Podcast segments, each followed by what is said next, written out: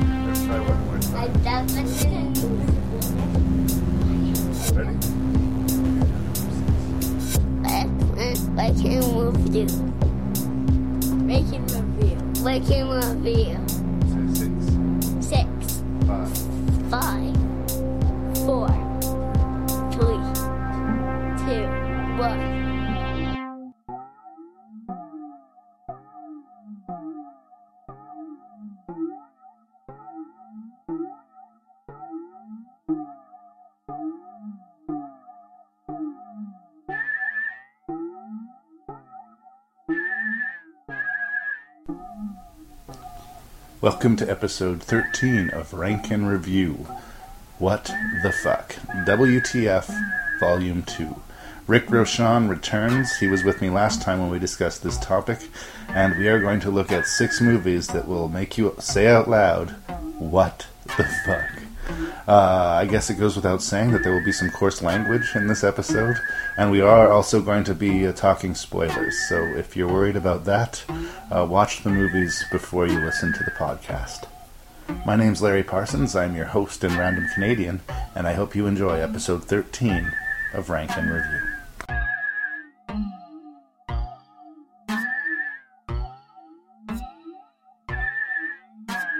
You chose your list again, right? Well, no, th- I don't take responsibility for this list. No, this no. is, I came up with all of the lists, but you chose this list out of many. I picked this category of my own free will, if that's the way you'd like to place it. And you kind of picked it again, like I was saying. I guess this was originally called uh, "Movies That Mess with You," but we're dubbing it "What the Fuck" too, uh, because they are very much "What the Fuck" movies. But again, you've been attracted right to the strange, so Well, it's you don't have. It's very easy to come up with things to talk about with very unusual movies. Even just the fact that you're just sitting there going, your jaw sits open while you watch these films and go, huh? And and then you need to talk to somebody about this just to maybe either verify that you weren't crazy, that you or to actually try and figure out what happened during this film. So, you saw it too, right? yes, it's like I wasn't, you know, I didn't sort of spasm and misinterpret this, right? It's like my brain needs to purge. Well, I think this is my chore with this because I mean I did not like a lot of these movies. I'm not a big fan of a lot of them, but I don't want to be all about hating. So like I, I I'm trying not to just have a bunch of movies where this was stupid and then this was stupid and this was stupid. I hate it. Don't watch it. I think that's boring to listen to. I want to try and get into this a little bit as to like. Okay, what were they going for? you know, Well, there's and it's kind of a mix here because there is uh, some of these movies uh, I enjoyed, and some of them not so much. so, uh, but the the thing is, is that the material itself isn't the kind of of topic that really gets my blood going. It's like if I wanted to, you know, start really coming up with creative ways of, of saying how much I hated a movie, mm-hmm. I'd need to pick different categories. Mm-hmm. It's like if I was watching like torture porn, that category, I couldn't have done it because Right. it would have just all been, you know, pain and and I would have hated everything. This there's actually there's stuff that I didn't like about these movies, but they're not inherently bad or offensive to me. They're just there's usually a seed of an idea somewhere in it. Yeah. yeah, it's like you can I can watch these and go, yeah, they they weren't good. They were weak, bad movies, like bad storytelling, bad acting, whatever. But nothing really like just stuck it in and twisted as I was watching it. It was uh, I can still speak about them, and I don't feel like I was permanently damaged. Well, here let's go through the movies that we're going to talk about today. Uh, and it's weird. They they would seem like a very disparate group of movies, but I do think there's, upon watching them all together, there there there is there's similarities. There's connections between some of these movies. Sure. Um, David Lynch's probably most beloved film, maybe maybe uh, Blue Velvet, comes close to it, but I think Mulholland Drive is up there with the Lynch fans as far as his best work. Uh, very bizarre film, Mulholland Drive. Um, the 70s thriller Don't Look Now by uh, Nicolas Roeg with uh, Julie Christie and Donald Sutherland. Uh, very strange, sort of psycho psychic thriller. um, Dead and Buried from the 80s. Um, with uh, introduced some special effects from uh, Rick Baker and uh, some interesting mix of talents from the 80s come together for this dark little feels almost like a Twilight Zone episode but with a lot more gore. You hit the nail on the head. That's exactly what I thought. um, Dario Argento and like I, am a I'm a horror movie fan, but uh, Dario Argento's sort of popularity and uh, respect among the horror aficionados continues to elude me. Uh, I I'm not a big Argento fan. I really I, I want to be. Part of me wants to be. I feel like uh, everybody else is in on a joke that I, I'm not. But uh, we're going to look at his film Phenomena, starring a I think 15 year old, utterly stunned looking Jennifer Connelly. Oh man, we have the zombie picture, uh, Burial Ground, The Nights of Terror, and uh, Adrian Lyne's follow up to his uh, theatrical smash Fatal Attraction, uh, Jacob's Ladder, starring Tim Robbins. Uh, sort of an interesting. I'm excited. You're excited? Sure, why not? did you uh, did you watch them in a really close period together? Did you have to take breathers in between? Uh, actually, this time I kind of like I did a burst of them, three of them in one go, Right. um, and then there was a week and a half between, and then I spaced out the last three, which were going to be the painful ones to watch Mm-hmm. over a number of nights, just so that because like really watching three hard to watch movies all in the same night just doesn't is not good for my psyche. I don't believe. or anyone's or anyone's. I think it's worth mentioning this film, Burial Grounds: Nights of Terror, relatively obscure Italian exploitation zombie picture. I gave it to you, and then we found out It just was- coincidentally. It was showing at the Broadway Theater, a local art house uh, movie theater, that week. Like I was just flabbergasted. It was a double bill midnight horror movie, uh, and I, I was walking down the street and there was a poster on one of the poster boards downtown, and I went, I know that image. And I went back and looked, and I went, Oh my god! It's actually it's on the big screen. The odds of that. And Uh, I couldn't bring myself to do it. No. I just, having watched it on the small screen, I can say that that was seven dollars well saved. I don't care how good the other film in that special feature was, and I don't know what would be added to this film by seeing it in a big screen. I mean, Well, you know, to a certain extent, it's like going to see Rocky Horror or something like that. I think you get that kind of oddball crowd, which adds a little bit to the experience. But really, I got plenty on my own, you know, with a stiff drink inside. Fair enough. Well, uh, let's get started. And since we dug into Burial Grounds, why don't start there?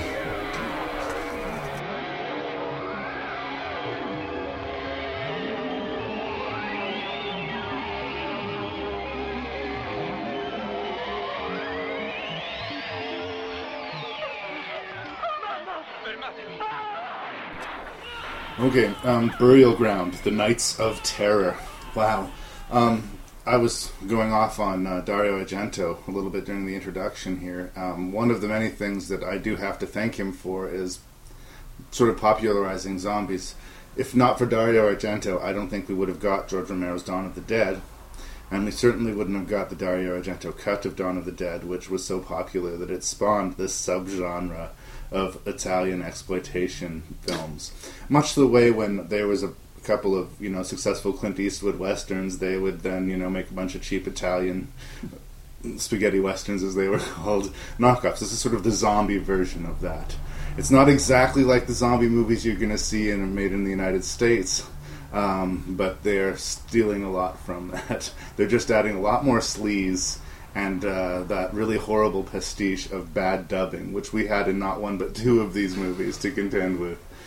Rick, I'm sorry, but uh, it's time. What did you think of Burial Grounds? You know, it's it's a strange thing uh, when very early in the in the movie you want everyone involved dead. you, you really don't want anyone to make it. And at the end of this movie, you get your wish. Mm-hmm. No one survives. And you're still not satisfied. It needed more. It was it was awful. And like there was there, there was I moments in the film that I kept knowing I knew that I was in for a bad time. I knew I wasn't going to enjoy this. Right at the beginning, with the the unexplained professor doing research on the crypts or You something, got like a Klondike beard. Yeah. and when he successfully casts this spell, spell, okay, a spell. It's like that's kind of a combination of zombie and you know fantasy, but whatever, whatever. It doesn't make any sense. It doesn't have to. Um, and then he's saying, "No, I'm your friend," as they tear him to shreds. yes. I just went. I, I said, "This is this is terrible. This is this is going to end. This is not going anywhere that I liked to see this film go." Yeah, so I, I got this in a package uh, with I think three other zombie movies. It came in a little group package of zombie flicks, and uh, similar to you, I'd be about five or ten minutes into this, and I'm like, okay, this is not going to be good. Then I flip it over and I say, okay, it's 85 minutes long. What's the thing in this movie? It's going to be this one scene that's going to present itself that's deemed it worthy of its cult significance. Kept on waiting for that scene, right? I kept on waiting for that scene. It, it never came. it didn't. It's it never came. There was there were so many. That's the thing that was so like it's okay. You knew very quickly. It's like okay, you've just got a bunch of you know obnoxious hedonists who've showed up and they're going to get punished by the, the living dead. It's like so you don't have to think too hard about this film, but there's just and it's it's partially like the bad dubbing as well because you know you get that feeling that man whoever they paid to do this translation or like how did they come up with some of these lines? Um, it's like there was one exchange well, i've got all these exchanges that i ended up having to just throw away because there was too many of them to deal with. But it was uh, there was and i don't sorry i didn't keep a list of the characters names because ultimately they're It doesn't. They're it not doesn't important. matter. They're not important. But uh, two a guy and a girl are exchanging this conversation. I hope we're going to leave the dead alone. I had a terrible dream last night. Janice, calm down and let's go outside. Okay, Yeah. Where? You know what I respect there? The writing. now again, something is being lost in the translation, but there's no love being put into this at all. They're not trying. No, they're not trying to. I don't know, tell a story. Even it's just and moving on. Let's get to the you know the death. We need to have boobs. We need to have uh, slow, slow zombies with their weird still face masks. It's one of the difference you'll see in a lot of the Italian zombie movies. The the faces seem to be static. They're all like just still masks, uh, whereas they're a little bit more lively. Well, that was another thing that was annoying me early on uh, in when the zombies started showing up because I'm going, okay, there's black mesh covering their mouths. It's like they're wearing a mask that's a full face mask, and I'm going, how frightening can a monster be that actually doesn't have a mouth? yeah. It's like now later on, see, and there was another point where I thought that I was going. This obviously doesn't have a big budget, and they did a zombie kill where they didn't show anything, hmm. and I went, oh, they've got no budget for like headshots apparently. And then later on in the film, they started you know crushing zombie heads, and I went, oh, well, okay, fair enough. They did have a budget. They would do that, but you could tell that these were things shot separately. You'd see the guy firing the weapon, and then you you know it would cut to an extreme close up of a you know a squib going off in the gut of one of the zombies. It looked in a different room entirely sometimes. yeah, it wasn't. It wasn't very effective. It you know, felt slapped together, and uh, honestly, I think the thing that gives the film its reputation is the incest angle. You're welcome. Yeah. You. yes. Michael or the freaky eyeball kid as Yeah. he became known. Of course, they couldn't get a, a little kid to play such a role, so he's just played by a, a, a, an actor who was uh, I don't know if he's a uh, dwarf or what the, what the significance of he, he's just a small small guy and he he looks he doesn't really look like a kid he doesn't really look like an adult he just he's creepy before he's even supposed to be creepy but uh, Oh, it's I I, I hated him. Like fr- from the very first time he appeared on the screen, I went, "Oh, that's just wrong." something about him screams danger it is like it's not. This kid is, and frankly, though, it was perfect for the angle they went with that character in the you know in the film. It's that you know the attached to his mother, jealous of the you know the sexy boyfriend that she had, and continuing to want to breastfeed at I don't know how old was he nine, ten, mm-hmm. something like that. I don't know what they were going for but yeah it was just like you went. It was one of those. Oh no! You're ooh. They're really going there. He's really gonna put his hand in his mom's gear. Oh dear God. Okay, yeah, we were talking about Michael and his uh, his over interest in his mother. Yeah, it was just. It was just creepy. It was a, a, an additional little thing that just made there was no way to be sympathetic to for any of these people. That's why it was so.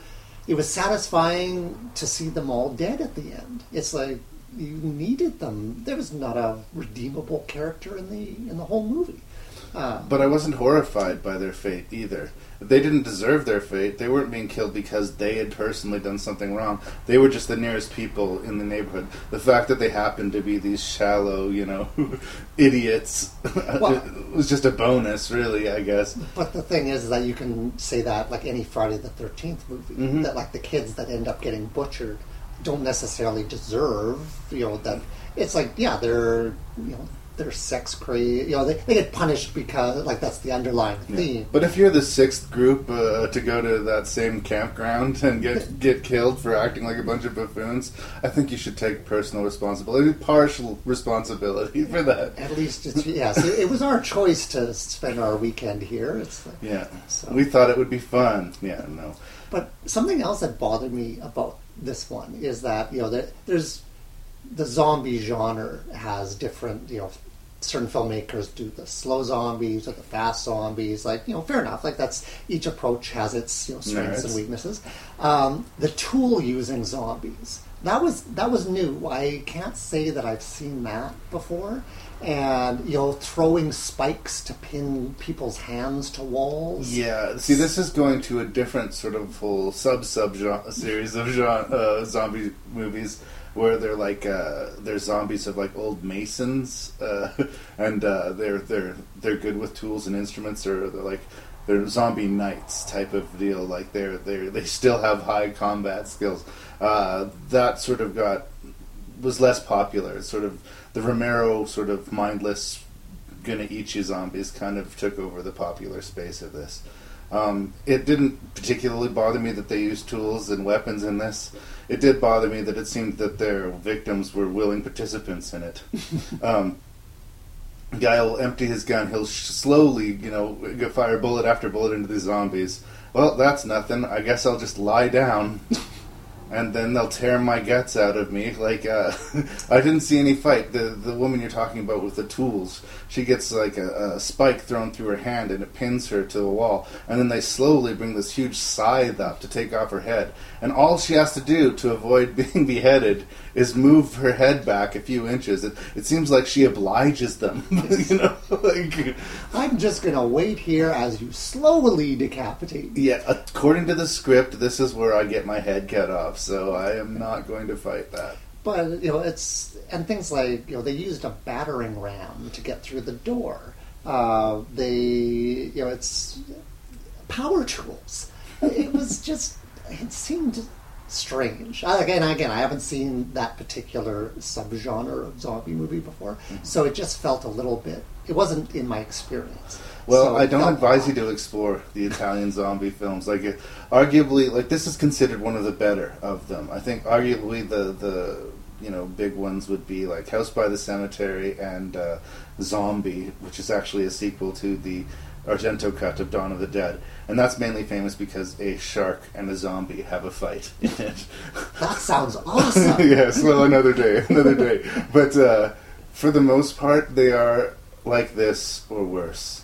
Um, I would say this is a fairly typical uh, entry into that sort of spaghetti zombie uh, subgenre, and uh, I'm not a fan at all.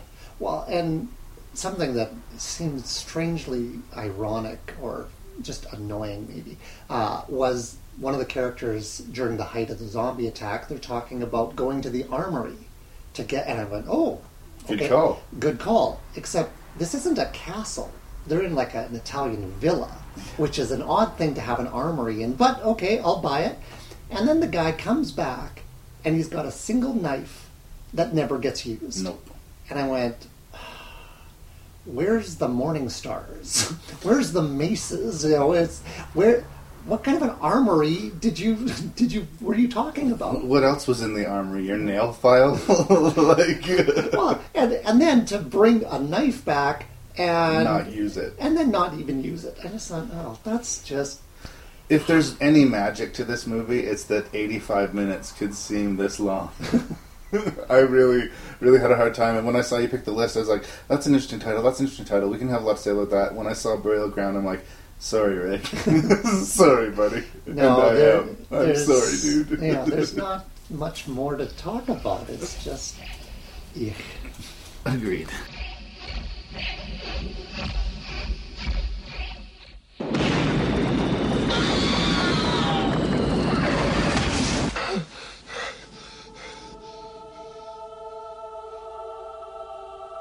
Every day, Jacob Singer goes to work, What's wrong? Uh, it's just one of those days. and every day he wonders what is happening to him. Maybe it's the pressure, Jake. They're like demons, Jess. Okay, uh, Jacob's Ladder uh, from director Adrian Lyne. Uh, He's kind of slipped off the map for a little while. I'm not sure what he's been up to lately, but there was a while there where he was sort of your go-to for your sort of big budget, glossy, sexy thrillers. um, this is a little bit different. Uh, he'd just been off of uh, the big hit, which was Fatal Attraction. Um, this is a film from the author of Ghost, the Patrick Swayze mega hit. Uh, Bruce Joel Rubin is the name of the author. Uh, he is really fascinated with, uh, well, I guess supernatural elements, specifically ghosts and, uh, well, the idea of what the other side might be.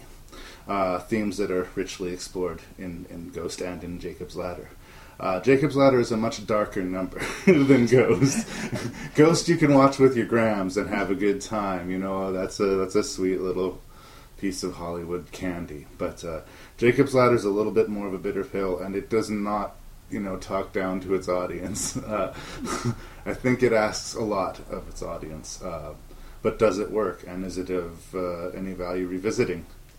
Uh, yes, I loved this film. It's this was one of the only films in the group that I had actually watched when it originally came out. Right. And I remember loving it then and popped it in the player this time around, and it held up really well. Um, storytelling, performance wise, effects, it kept my interest. I had actually, I, you know, there was still there was elements that I'd forgotten about the movie from the first viewing that I went that still like just blew me away. Yeah. Uh, I thought that this was a fabulous film.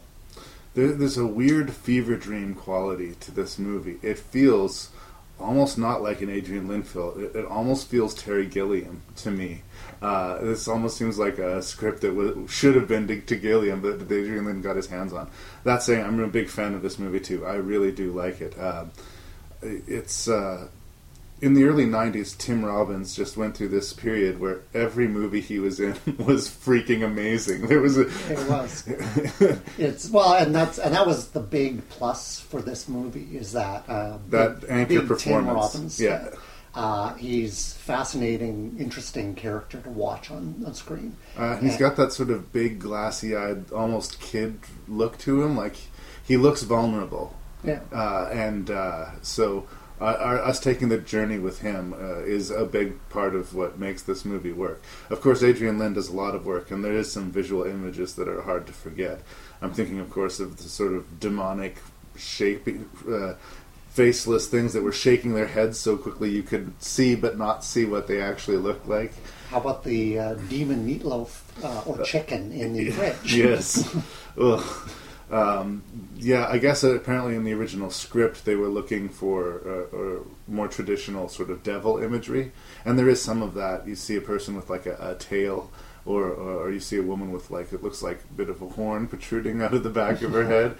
Uh, apparently, it was much more overt. It was Adrian Lyne who decided to sort of make it look just more more frightening and aggressive and less sort of traditionally red, big horned, teethy uh, images, right? Well, even if he did like dial it back as far as like for if he made that decision, it still set the right tone and the and the contradiction between like the demonic imagery and sort of the angelic imagery Yeah. that was represented by the Danny Aiello character. Yeah. Um, and again, it didn't need, you could fill in the gaps yourself, like, because you weren't quite sure what you were looking at.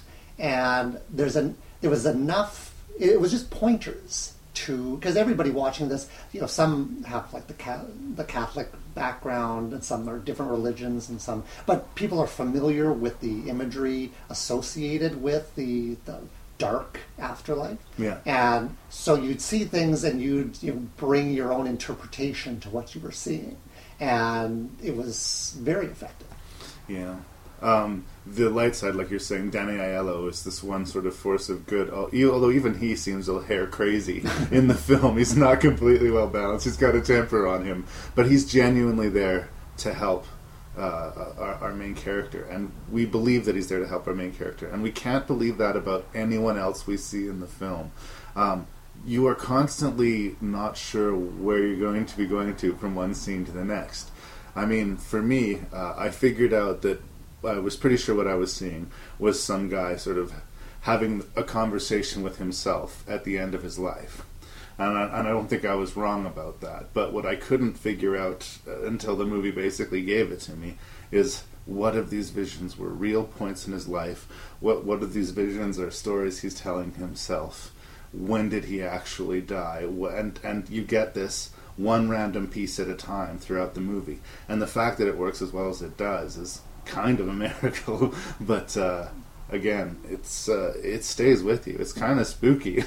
Well, it's, uh, you know, again, if you, it- it's hard to look back at a film. This was uh, 1990. yeah, I think so. and uh, you know it's you always you know you evaluate these by what you've seen subsequent to that Yeah. it's like the twist ending uh, in this film where yes he's basically on the operating table and these are the last moments of his life and his life is flashing before his eyes. Yeah. and uh, and so you're basically getting your narrator is a dead man. Yes. it's and you've seen this you know this particular trope in in other films.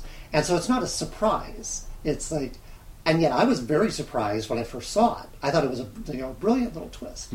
And but it also worked because it built on it wasn't just the fact that you know his synapses are failing and so you're getting all of this random imagery uh, you know that's that's uh, he's trying to make sense of.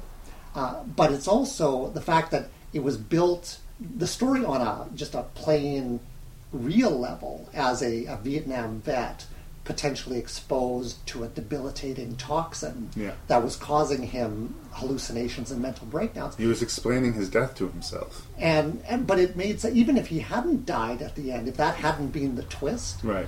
it was still playing out as a perfectly legitimate story just on that level Right. which made it very interesting as well so there was a couple of different ways you could have gone at the end which would have equally worked and you know when you know all of a sudden they cut to the operating room with the mash unit and they pronounced him dead.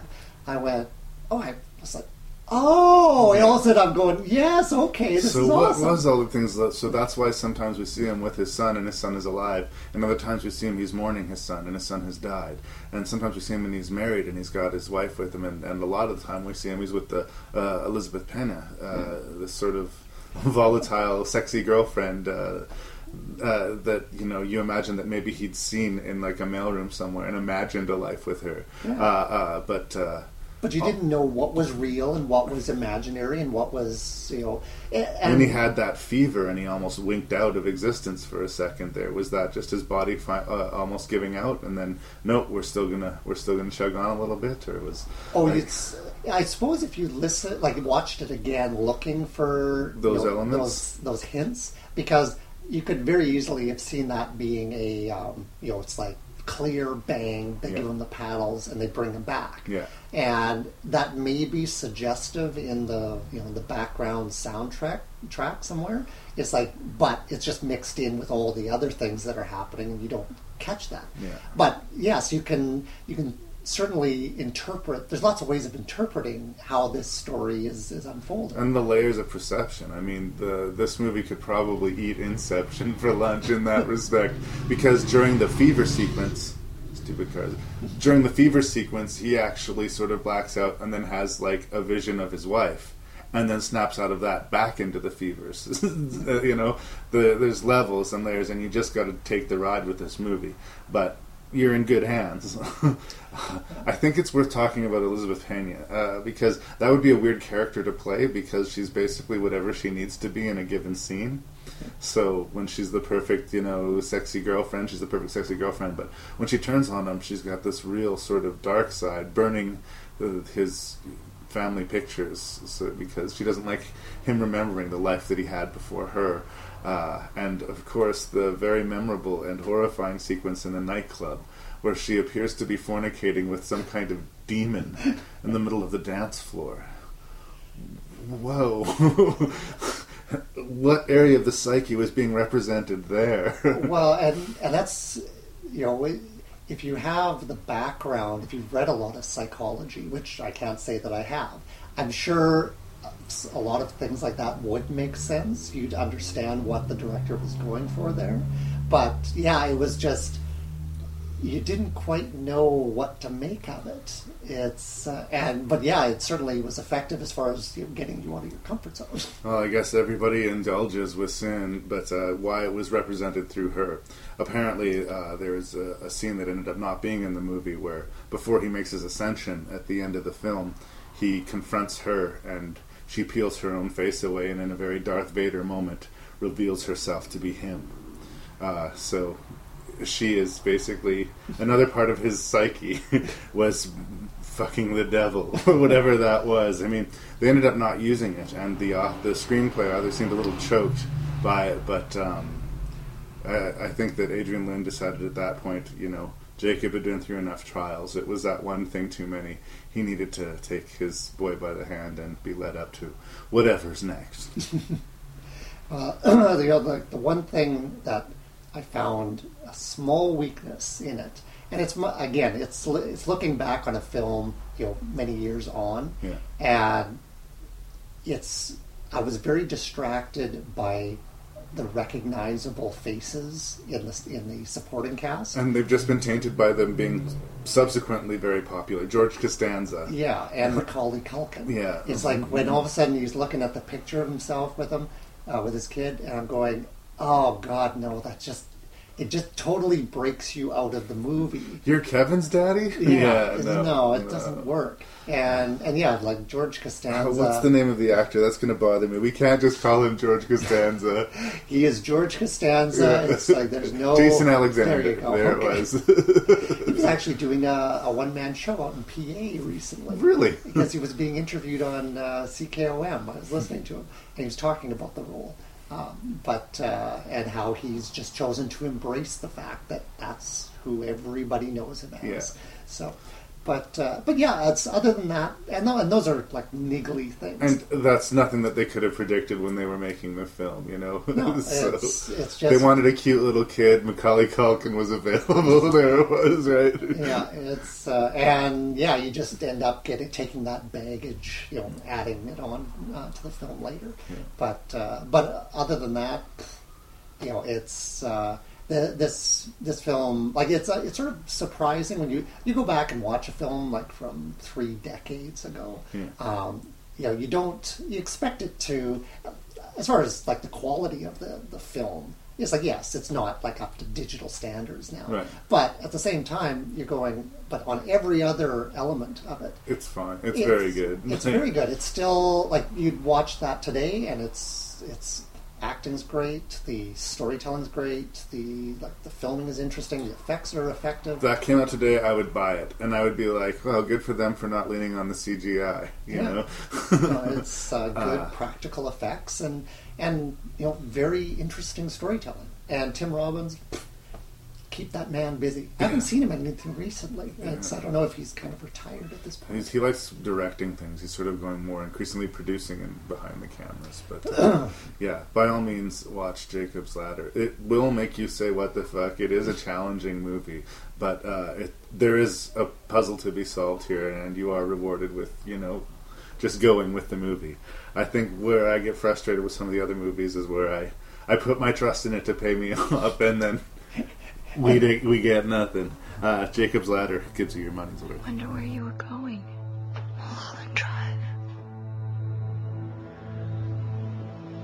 That's where I was going. Mulholland Drive. I had a dream about this place. Tell me. There is no band, and yet we hear a band. Diane? Camilla. Diane, the car's waiting. Um, yeah, so let me go on to further shit talk popular directors and other people like. I was I was saying bad things about the much beloved Dario Argento, and now I'm to say some negative things about the much beloved David Lynch. Um, he's one of these guys that uh, you know his movies seem to show up on a lot of top ten lists, and I'll see the trailer for the movie and I'll go, that movie looks really cool. I should check that out, and then I'll check that movie out, and it will disappoint me. it happens again and again with me and Lynch. I just we're not on the same page, and uh, I feel like it's something that I'm deficient in because I know a lot of people who really love it. And uh, this movie, Mulholland Drive, a lot of people consider his masterpiece, um, and it is definitely a worthy what the fuck movie. um, concerns a young actress played by uh, Naomi Watts who has come to Hollywood from uh, Ontario, I believe she says. Small town, rural. yeah, some small town place, either in Canada or somewhere in the United States, to to make it big in LA. And as soon as she gets there, encounters huge evil. Um, yeah, I mean, again, to try and break down the plot beyond that, I don't know because the movie is. As soon as you feel like you've got a ground to stand on, they tend to take it away from you we are treated to a lot of vignettes of uh, interesting, strange people doing interesting, strange things, shocking bits of violence, and some, uh, you know, sexy, uh, sexy lesbian interludes. uh, interludes there. Uh, it, it sort of introduced the word to Wilton Naomi Watts. I mean, she'd been around, but this movie kind of made her a star in a lot of ways. And it's a difficult and bold performance, but I just can't wrap my head around this movie, and I was hoping maybe you could help me. So, what did you think of Mulholland Drive, Rick? I'm probably not going to be able to help understand it because I've just got a sheet full of questions uh, as well. um, but you know, it's I've I've enjoyed David Lynch's films, but I read about this, like having watched this, and I only watched it once, which again is a problem because you really need to go back again to try and make sense of a lot of the stuff you're seeing, and. Uh, but I was going. I read a little bit about this film, and apparently his original plan was pitching this idea as a TV, TV show. Yeah, this was a pilot for a TV show originally. And then they rejected it, so then he fleshed it out some more and turned it into a movie. And that was, you know, that made perfect sense hearing this because it felt like a project that wasn't defined. Like it, it was a confused project. There was like alternate, you know, agendas and alternate like objectives involved in it because it felt like two separate stories. Like you could kind of piece together, you know, like that they all linked, like they all linked together, but it felt like there were two different movies here that got squashed together with a whole bunch of extra scenes that really didn't belong.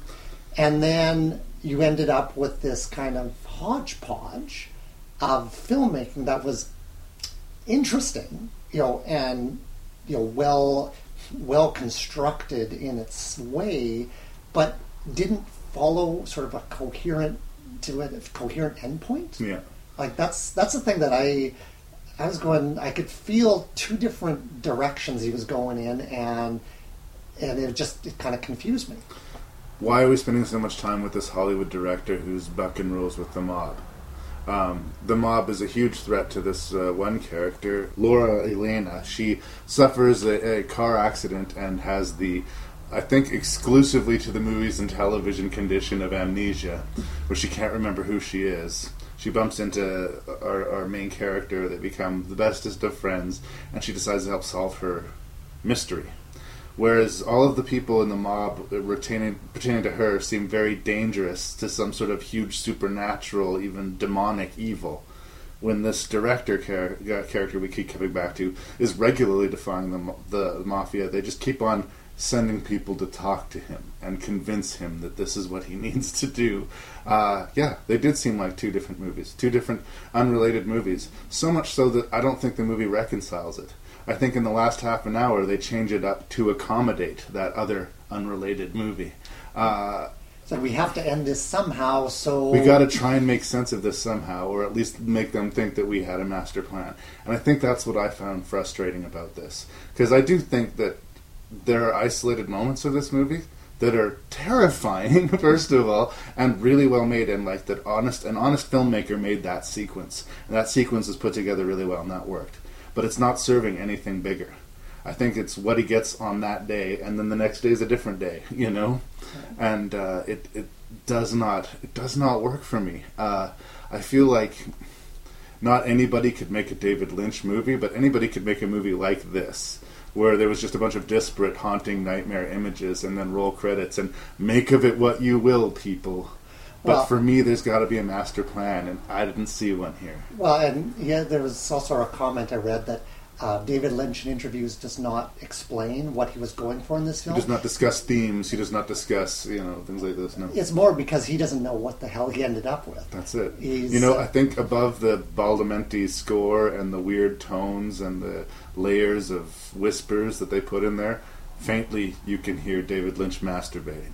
because I, I honestly, it's like he can get away with anything, and his subsequent films, I think, go further to our, to, to my point. You know, uh, he can he can release pretty much anything, and the art crowd will politely clap for him. Yeah. Uh, I don't. I, I honestly don't think they're that deep. I think that they're kind of just sort of trashy art wankery.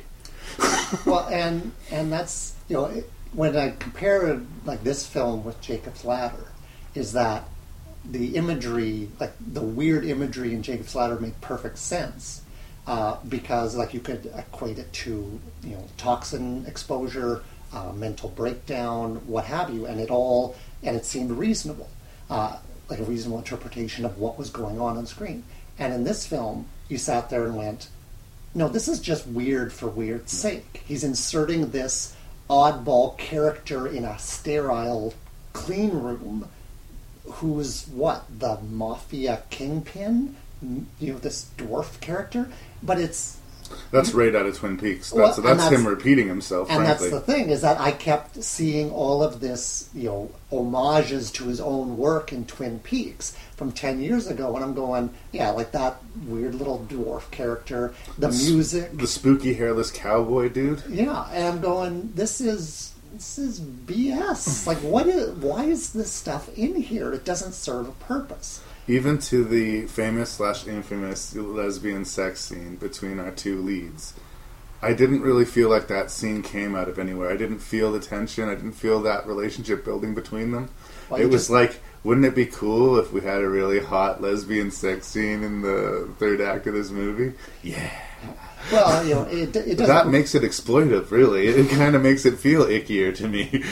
I would uh, rather this was bound and they were trying to, you know, just do a straight up story. And you obviously didn't watch that scene enough. Yeah. So, and the tenth or eleventh go through, then you know you got the point. Well, that's the other thing. Should you want to skip to that scene, uh, David Lynch is such an artiste that uh, the DVD release of Mulholland Drive is all one track. So you just watch it. You take it in all at once. You don't stop and start this bitch. This is just one piece of madness. But I do want to not just say bad things about it. There's a scene early in the film at the Winkies restaurant where this guy is talking to, I assumed, his psychiatrist says he had a dream about this place and that there's a man behind it and that he never wants to see that face while he's awake. It is a fantastic scene and it's quite terrifying and it has that I can see nothing to do with anything that came before it and nothing to do with anything that comes after it. I believe we see one of those characters again very briefly later in the film and there's a couple scenes that happen in a Winkies restaurant but But yeah, it's just kind of inserted in there and doesn't. That scene by itself, though, is so good. It makes me wish that David Lynch had it in him to just make a straight up horror movie. Because I bet you it would be freaking terrifying. But he's got to make his David Lynch art wankery. You, you know, the, I, I have a specific note about that scene on Yeah. my page. The Winkies Diner scene. What the fuck? And I think it seemed so strange because it didn't belong with everything else that I saw in that film.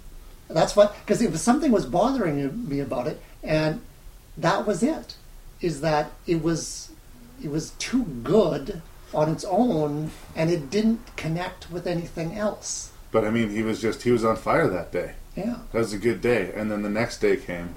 And he was like, yeah, we're going to need a soft focus on some leaves in the driveway. Yeah. and we're going to need these two actors walk out of a paper bag in miniature. Yeah. Uh, yeah, and you just went, Okay, yeah. Naomi Watts' character arrives in LA and she's met this elderly couple and they seem really sweet. And then we see a shot of them in the back of a limousine. with the rictus grins. They just look really fucked up and horrifying and like they know a really big sequel, secret that she does not and it's creepy. And by the time you've finally forgotten about them, yeah, they show up. It looks like they crawl they crawl out of a paper bag and under the door and then appear before her and chase her around. But wait, this isn't even the same character anymore, is it? No. Because the Naomi Watts character transforms two thirds of the way through the movie into another character who we'd already discovered earlier in the movie dies in this apartment. We just get to see, a, presumably, I guess, how she dies in the apartment. I don't know, Rick. I don't know. I don't know. Uh, you know, the climactic moment of this film, one of the characters kills herself, and uh, I'm like, she could have, you know, used that gun to defend herself. She could have killed herself, or she could have killed me. I just wanted out at that point. I was like, it's really frustrating though because talent is behind the camera, but Well, and and then if you you sit there and you go, okay, if you try and establish a different interpretation of what you're seeing, that okay, she couldn't use the gun on the old couple because they were actually in her mind, and she was a turning her mind off. it was a drug addict, you know, kind of situation where she was hallucinating all these things, and But then why was it set up earlier in the film? but that's the whole point. Is that Yeah. yes, the more you stretch to try and come up with an interpretation that takes all of these disparate elements and, and explains them, means that you're just wasting your time. It's not possible to explain everything, so stop it. Just sort of toss it out. But I think that the problem people have with the David Lynch films, and we don't know what to do with them, it's sort of like uh, challenging art, or you know, people get upset with the Canadian government for spending a quarter million dollars on a painting of a red line down the middle of a, of a blank canvas, right? Yeah. I kind of get that outrage, but I also kind of get that someone will argue somewhere that that's art. But uh, people can argue that this is art. I don't know that I agree, but I, I can't outright dismiss it. I guess. No, there's there's certainly there elements you can pull items out of this film and hold them up and say this is an example of you know a guy you know at you know at, at the peak of his craft. You know he can make certain scenes. He certainly has some very good ideas, but in this case, yeah, he was kind of somebody needed to rein him in uh, and you know take a bit more control over this project to get a better screen. Like I don't know, it's the screenplay needed revising or something to. Hey, look, if you want to make an artistic, weird tone poem of a movie, that's fine, but maybe keep it to 80 minutes. At two and a half hours, uh, it, it, it's oppressive. I'm, I'm pleasantly surprised that it seems like you agree with me about this movie because this is a beloved movie. This is a really beloved. There are people that will tell you that Mulholland Drive is like the best movie of the 90s, and I want to shake those people. Shake them hard with their head Yeah. against a wall. Um, you know what? It's hard not to look at it, at the next David Lynch film, but I, like I say, I'm almost always disappointed. Uh, so Mulholland Drive continued that trend. They say seeing is believing, but only a split second of time separates the past from the future. The present is crushed between them. A thin thread of life in a skein of death. Laura!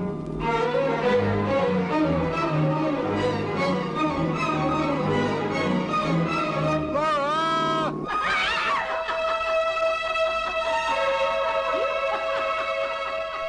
Where are you? Okay, uh, here's one from the Wayback Machine, 1973. I was not yet born.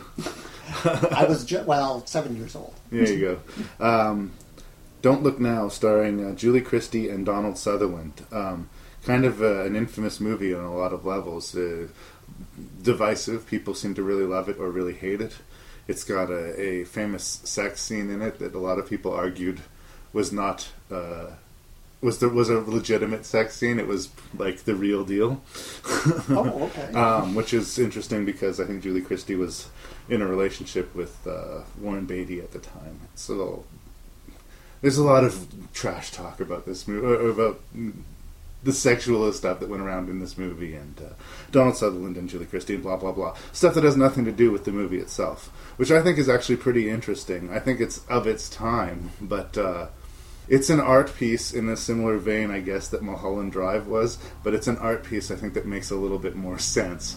Okay, scratch that. A lot more sense than Mulholland Drive. Uh, what did you think of Don't Look Now? Well, just to get the sex scene out of the way, Okay. it's like I had gone 43 years without seeing Donald Sutherland's naked ass, Yeah. and I'm really not feeling that you know much improved in my own look now that I have seen it. Even at his prime, it was still just a saggy white man's ass. It was, you know, it's like the fact is that nowadays, if they're going to put a naked guy in in a movie, you got to be like all rippling muscles and taunt, you know, taunt bucks. But uh, yeah, so in that sense, it was like a regular married couple scene. Although there were some some of his moves looked a little awkward. I was. Yeah, it was going. What is he doing there? It's it seems strange. But anyway, it was uh, fairly you know risque at the time. You know, tame comparatively. Tame by today's standards, and they're cutting between these fairly somewhat graphic images of sex to like mundane, you know, getting out of bed, brushing your teeth in the morning. Yeah. Uh, and they're basically layering in, you know, that the couple's trying, but there's not a lot of life in them. And the reason is that, as in a lot of horror movies, they've suffered a horrible tragedy. Yeah. What is this horrible tragedy? uh, their daughter drowned in an accident. Yes. Uh, and yes, it's it's as it would with any parent. It's it's completely changed the their relationship and the course of their life from that point on. So yeah, they are trying to stick it out. They're trying to stay together. Typically, with tragic events like this, couples will very often split. In fact, more often than not. You get that they love each other. You get that they're trying. Um, I also feel like I think Donald Sutherland is suffering, especially is, is especially acute because he seemed to have a premonition of his daughter's death. He did, and it was, you know, it's strange because late, like in the the present in the movie, Mm-hmm. you get the the sense that he's the one on the surface. He looks like he's the one who's moved on and put it, Mm-hmm. Not being able all. to put it behind him. When in fact, it's actually the complete opposite. Is that he's just in denial. This movie's about letting go of things, I think, and this is me sort of putting it together after having you know thought about it. Um, uh, no, he, seems like he's being the stronger one, but you know, whenever he sees that red raincoat, he immediately believes that's his daughter, and he goes chasing that fantasy. Um, and I think that he has got some psychic abilities, sort of a, Jack Torrance from The Shining thing that sort of came into my head. The main character in The Shining, in, in the book especially, he's got the same gift that his son does. It's just not as big, it's not as acute, and he doesn't recognize it when stuff creepy happens, he explains it away and he goes and has a drink, you know, because he doesn't want to believe that he's psychic. And I think this is a similar thing with with Donald Sutherland's character. He doesn't want to believe that his girl is warning him to get out of Venice from from beyond death. He doesn't want to believe that he actually had a premonition that his daughter would die, and he doesn't want to believe that he saw his wife going to his own funeral. Uh, all of these psychic visions that he have leads him to this inevitable conclusion that the movie brings us to. Um, and uh, I think it's his sort of war with himself. He needs to let go, and he can't. That is what this movie is about, and what works for me. And if he had been able to accept it, and yeah, his wife starts to try and convince him that this is actually what's happening, and yeah, he just dismisses it and is not willing to deal with it. Yeah. And so yeah, it's it's basically he's kind of a, has a hand in his own death. Oh, absolutely! It's a tragedy. The whole it's a very dour movie, like, and it's also quite long and quite slow moving, and that's something that I'd want to prepare people for if they were going to watch the movie. It's definitely that '70s aesthetic. It shows you, it doesn't tell. It, it a lot of scenes breathe and stretch out longer than maybe you feel they need to but uh, you gotta you gotta kind of enter into the movie knowing that this is the beast you're going to, and I think it has its rewards, and I think it there's a lot more to the movie than a, an infamous sex scene. Well, and yeah, exactly. If you can't, if you're not willing to sit there and actually you know watch scenes unfold at a at a slow pace because like now everybody's so used to fast storytelling yeah. that yeah lots of people wouldn't have the patience for to sit through a movie like this. And it is it's it's like a little character drama that incorporates you know these sort of psychic elements in it. And it's it's a mystery and it's yeah it takes some time to actually sit there and get you know the the meaning out of the scenes. Um, so yeah, it takes you know it's you got to work at it to get well. And I do want to say this is my take on the film. I don't know that this is necessarily the take on the film. That's what I got out of it uh, as far as him his being psychic. Because when he's in Venice, there's that scene where he sees his wife, who should be in England, attending to their other son who had suffered an injury. Um, that's an interesting wrinkle in the screenplay, actually. Um, but then there he sees his wife on this like barge wearing black, looking upset, and uh, he's trying to figure out what that was. Well, that was a vision. That was a psychic vision, and if he could accept the fact that he he does have premonitions, he could have said, "This is yet another warning that I need to not be in Venice." well, well and, and the thing is that after that happens, you know, he's yeah, he approaches it as if she's done something else, like she hasn't agreed to go back home like he thought she was, that mm-hmm. she was hanging around. Yeah, there's some sort of sinister implication. and uh, but then once he talks to her on the phone, he it's he should have all the you know confirmation that he needs that there's something more to what's happening here. Um, but he just can't again, accept it. Can't accept it. Uh, there's some red herrings too, and I get him being skeptical of the blind psychic lady. Yikes. she's creepy, first of all, and secondly, this would be somebody that you'd be disgusted with, especially if you took a hard line on on psychics. You know, yeah. We just suffered a loss, and now you're befriending my wife and telling her that our daughter's in a better place and that she's trying to warn us about something. You bitch.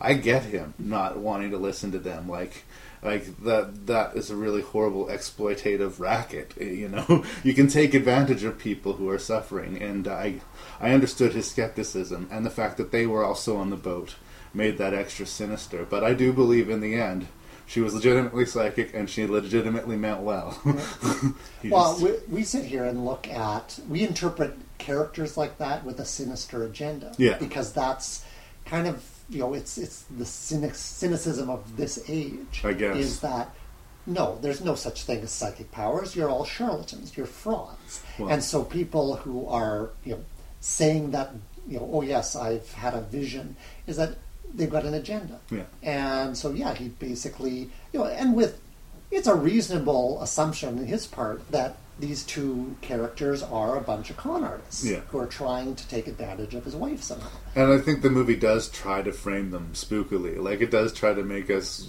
wonder about these ladies if they're on the level. Um, but uh, yeah, of course, uh, Julie Christie completely embraces them and, and believes them right away, and Donald Sutherland cannot. Um, I do think it's an interesting bit, and it almost seems like an addition, of, an afterthought of the writer or something like that. That all of a sudden they have another kid who's at a private school who suffers an injury, uh, especially considering how completely ruined they were. What, what happened to their daughter? You'd think that they'd be taking their kid with them to Venice, or at least having the kid close, or that that child would have been mentioned before that moment in the film. I thought that was kind of a weird. Oh, they needed to get her out of the Venice for a while so he could have this vision, right? so how are we going to get her out? Uh, her son is injured, but we didn't. It's just her son is injured. you know?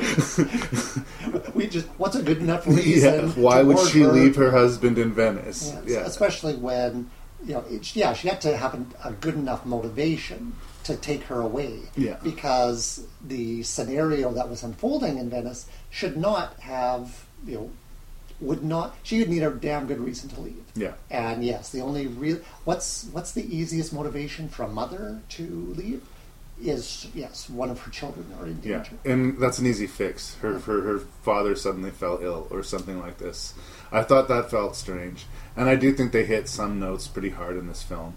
Uh, the the water imagery, the opening where, where Donald Sutherland, you know, finds his daughter and lets out that yell is so horrible. I mean, it's good. It's a it's an effective sequence, but it's upsetting. Um, you know, he sees a body being pulled out of the water in Venice, and then we see flashes of that again.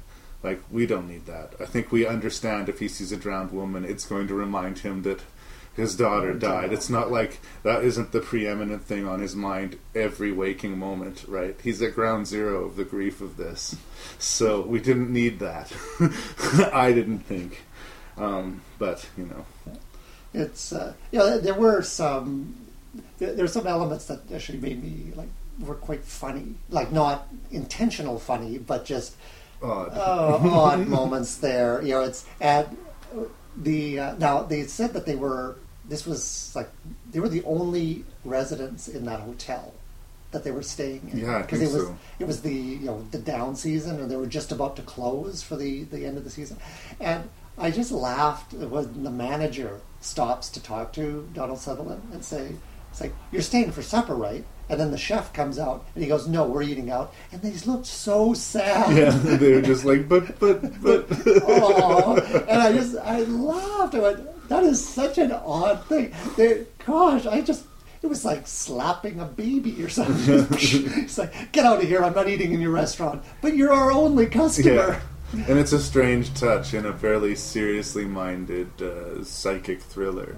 Well, and then there was that bit where they're they're showing him working on that. Uh, he's standing on two separate ladders, trying to move this statue, this stone statue, into place. And I'm just going, okay, work safety rules in Italy at this time are obviously not very strict. And uh, and then he falls and grabs onto a rope, and it's meant to be, you know, the implication is that something is out to get him. He's Yeah. going to die. And I said, he brought that one on himself. He's being a moron. It's like, what kind But of But again, thematically, that works. Uh, and uh, also, if he was warned that something terrible was going to happen to him in Venice, well, something terrible almost happened to him. Phew, I've avoided that. I'm safe, right? Wow. It's there's there's lots of ways you can play with that. Um, and as far as him, you know, not looking where he's stepping and being careless, I think again thematically with him just not being able to accept these visions for what they are.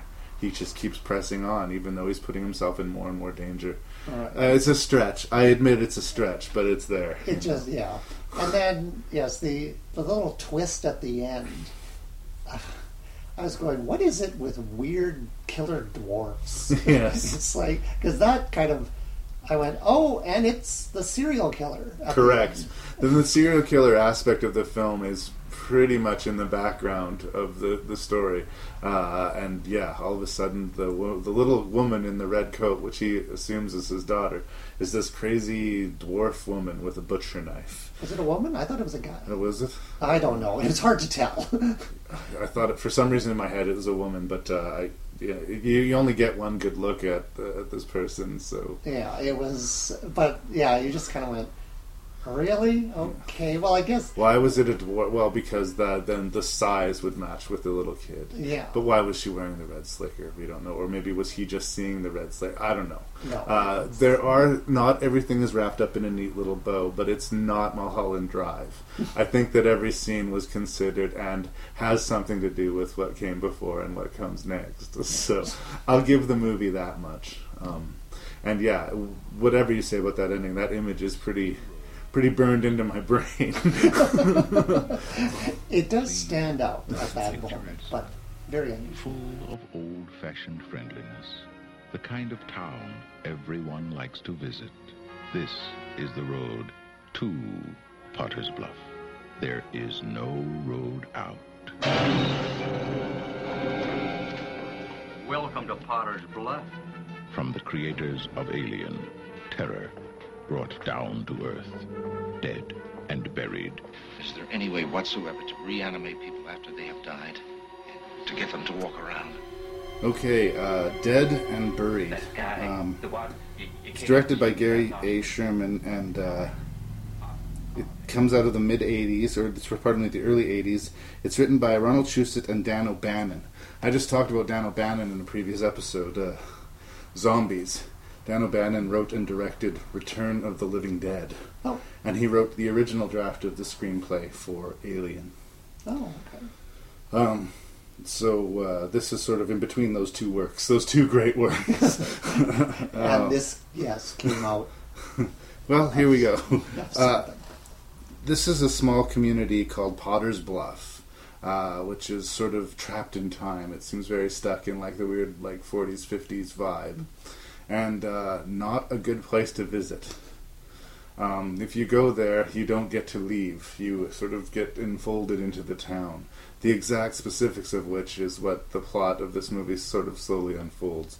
Uh, James Farentino plays the local sheriff who's trying to uh, figure out wh- why people seem to show up brutally murdered and then are again cited later in town fine.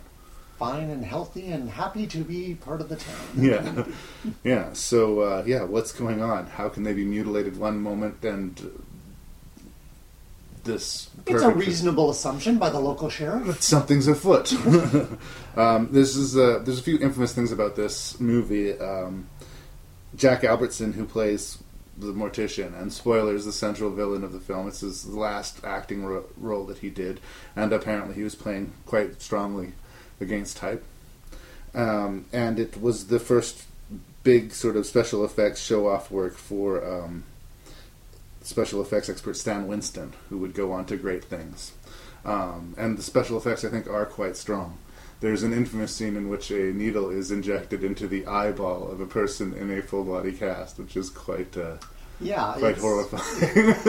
It was, uh, yeah, it, it left an impression. Uh, so uh, I'm getting a not good vibe from you about your opinion of Dead and Buried. Uh, what'd you think, Rick? Actually, it was okay. Mhm. Like it's, it reminded me of a weak Twilight Zone episode.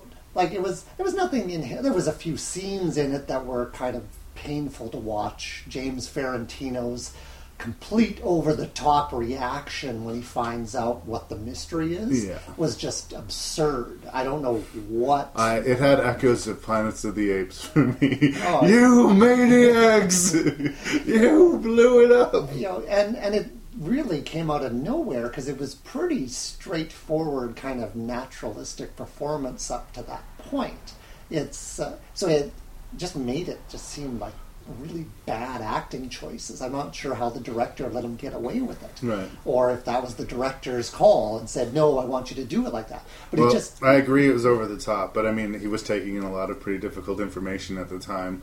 Um, and you know, I, say woulda, coulda, shoulda. That's that's what we got out of that. Don't they say in film, you know, you go for the subtle reaction, Yeah. and theater, you go for the bigger reaction because you're playing to the back row. Uh, to like- quote the perpetually underrated brain candy, you know, it's the little things. it is the little things, yeah, especially in film.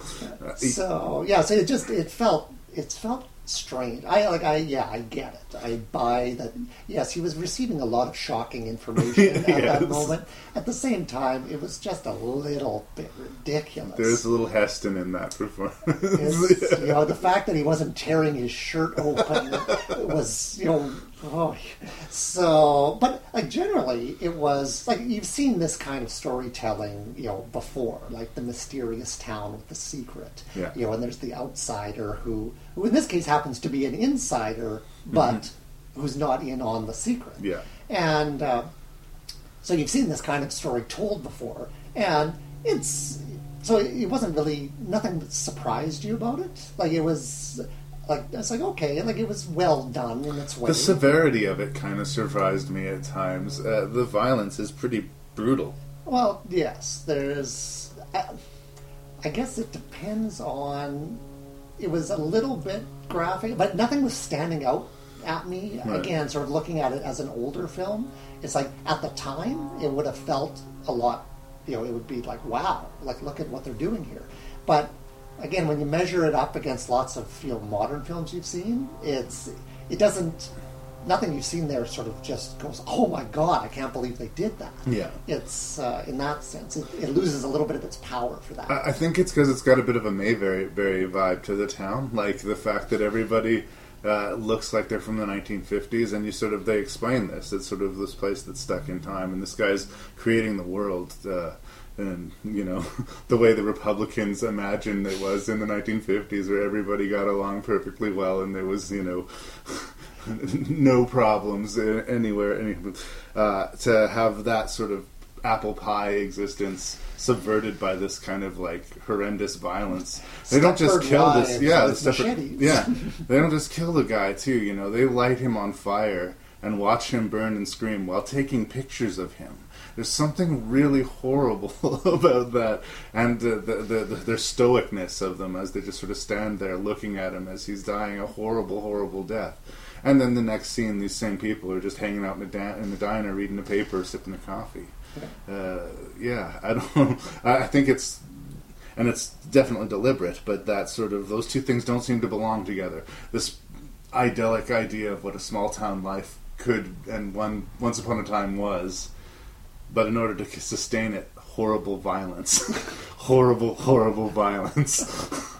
Interesting. yeah, it's. Uh, but it was also you know a little confusing because at the you know at the end when they had that scene uh, when they when the sheriff was learning about the mystery Mhm. and found out that he was a a resident of the town you know originally Yeah. and was murdered by his wife. It's like that was I, I was more put off by that because that was you know How does he not know that? how well, yeah, the the awareness of him and his wife to the the state that they are, Mhm. like a reanimated corpse, is is inconsistent. It is because they look different than the rest of the town too. They look very modern, whereas the rest of the town, like I say, was trapped in this time warp. Yeah. Uh, if they were continual members of the town, and if he was trying to make them this idyllic part of the town, well, why not suit them up in the same gear as everyone else? I think that was more to keep uh, the audience From from, from it together, understanding yeah. the the re- revelation too soon, uh, because it doesn't really make sense if you think about it in context of the plot.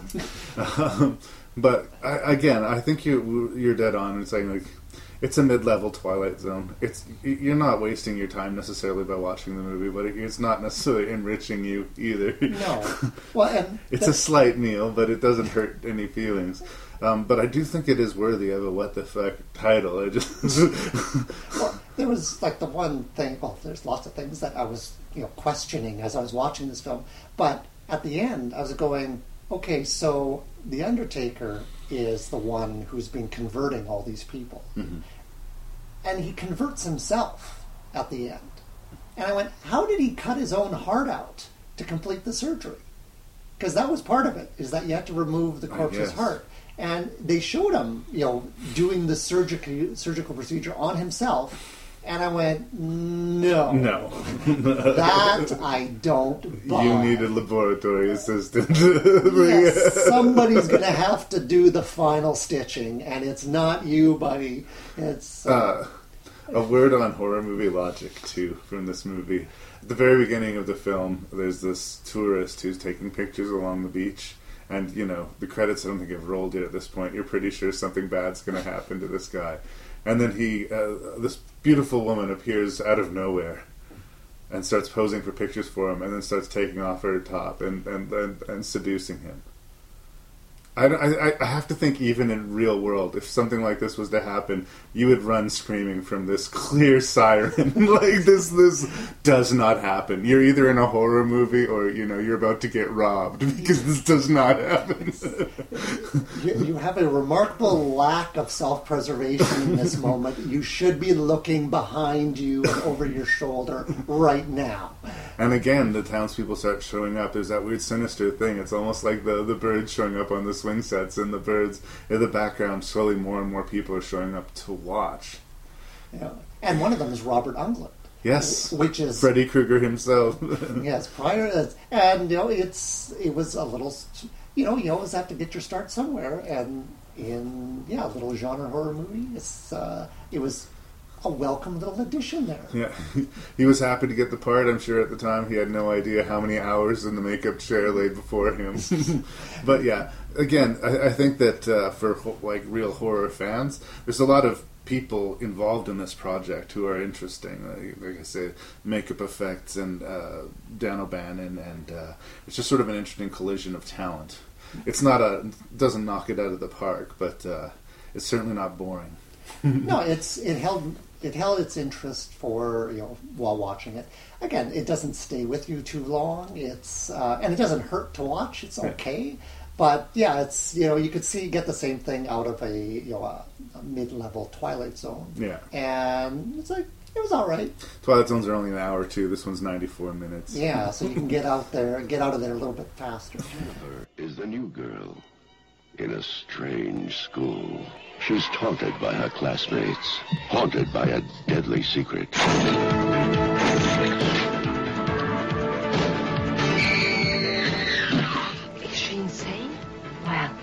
She's not normal. and caught up in a murderous wave of terror.